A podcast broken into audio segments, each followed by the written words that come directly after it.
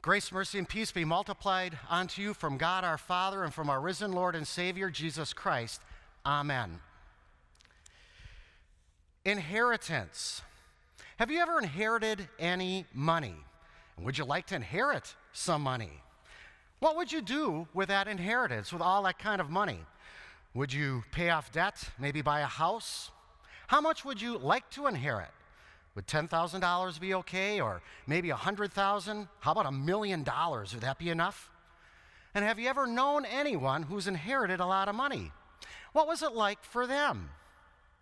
Money and things, for the most part, aren't bad per se because money, the stuff of which it's made, the, the metal, the paper, the, the coinage, isn't intrinsically bad. They're inanimate objects. They don't live, they don't breathe, they don't do anything, they just sit there. However, it's the power that it seems to possess and have over fallen humanity that gets us into trouble. As we heard in Professor Egger's sermon last week, money can be stupid, and we can do a lot of stupid things with money.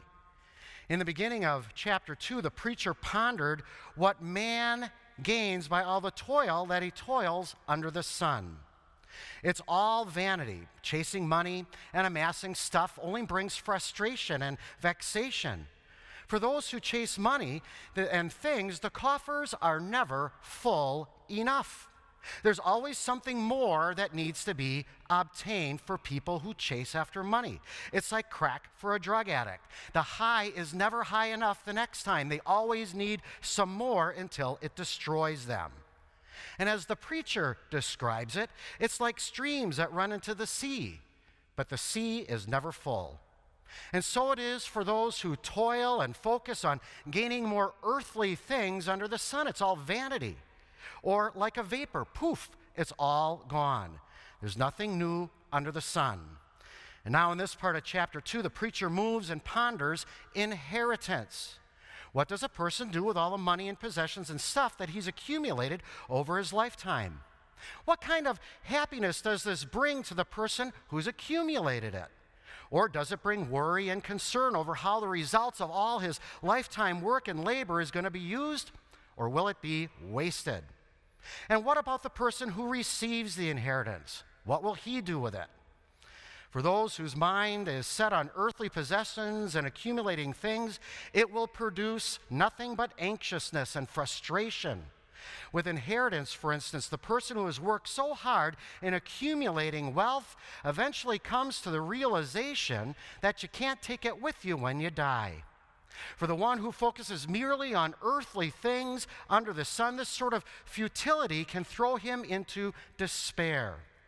What good is it, after all, to toil and labor all one's life and focus on accumulating things under the sun and labor and accumulating masses of stuff only to find out that everything he's got is going to go to somebody else when he kicks the bucket?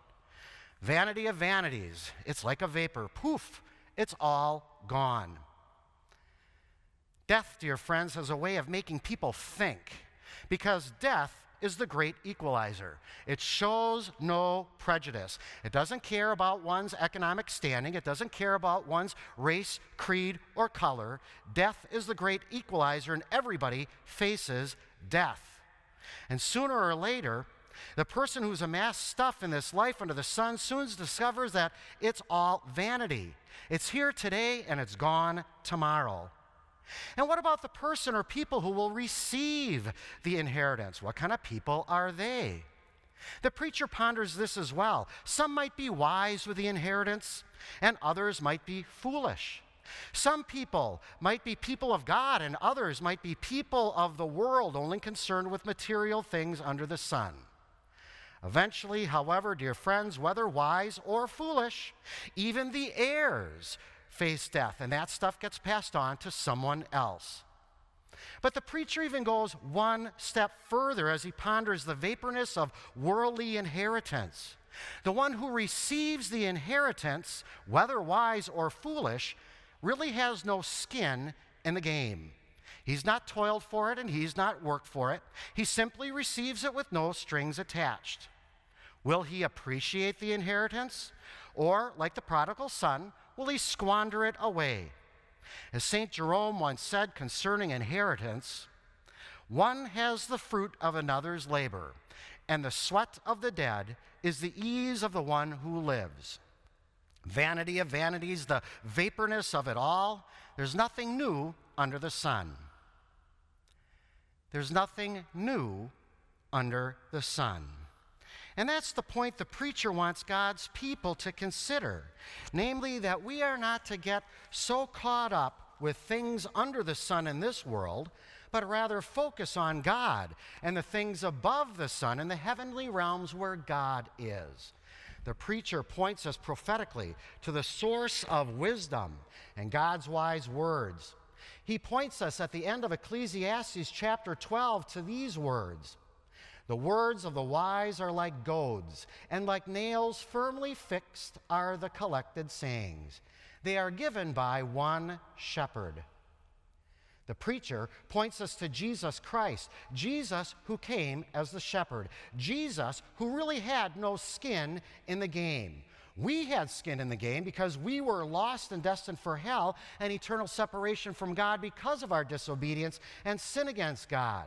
And yet, Jesus, who had no skin in the game, really did have skin in the game. The Father sent his Son on a special mission to redeem for himself his inheritance, his prized possession. Jesus was firmly fixed to the cross with those nails, along with our sin, as he purchased you, not with gold or silver, but with his innocent suffering and death, and with his precious blood on the cross. You were baptized into the name of Jesus Christ, and now you belong to him. You are God's inheritance, you are God's heritage. That's how important and precious you are to God. As Christians, then, we are to set our minds on the things above the sun, in the heavenly realms and inheritance that is already yours because of Jesus Christ. St. Paul writes in Colossians If then you have been raised with Christ, seek the things that are above where Christ is, seated at the right hand of God. Set your minds on things that are above, not on things that are on earth.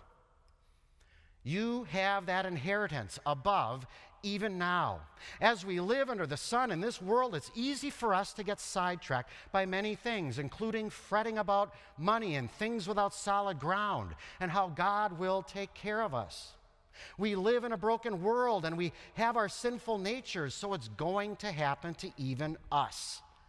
And that's why Jesus continues to bring us our inheritance. Every time we gather for word and sacrament, as we partake and celebrate the Lord's Supper, He strengthens and sustains us. He brings us His very self. He brings us our heavenly inheritance. Professor Velts puts it this way concerning the Lord's uh, Supper. He said it's like Whitman's chocolate. It's like a, a sample pack. You know that little Whitman sampler pack where there's like four pieces of chocolate in there? You really have the Whitman's chocolate. It's the real McCoy. You're eating it. It's the sample. However, that sample came off of a 53 foot semi full of Whitman's chocolate, and that semi is barreling down the highway even as we speak. It's going to be delivered soon, but we don't know when. And that's the way it is with our inheritance. We possess it even now. And Jesus continues to deliver his gifts of heaven and our inheritance to us in word and sacrament.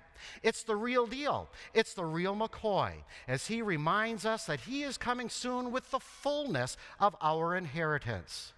And it's more precious than gold or silver. It's an inheritance that neither moth nor rust can eat away at. It's eternal, it's priceless, and it's yours.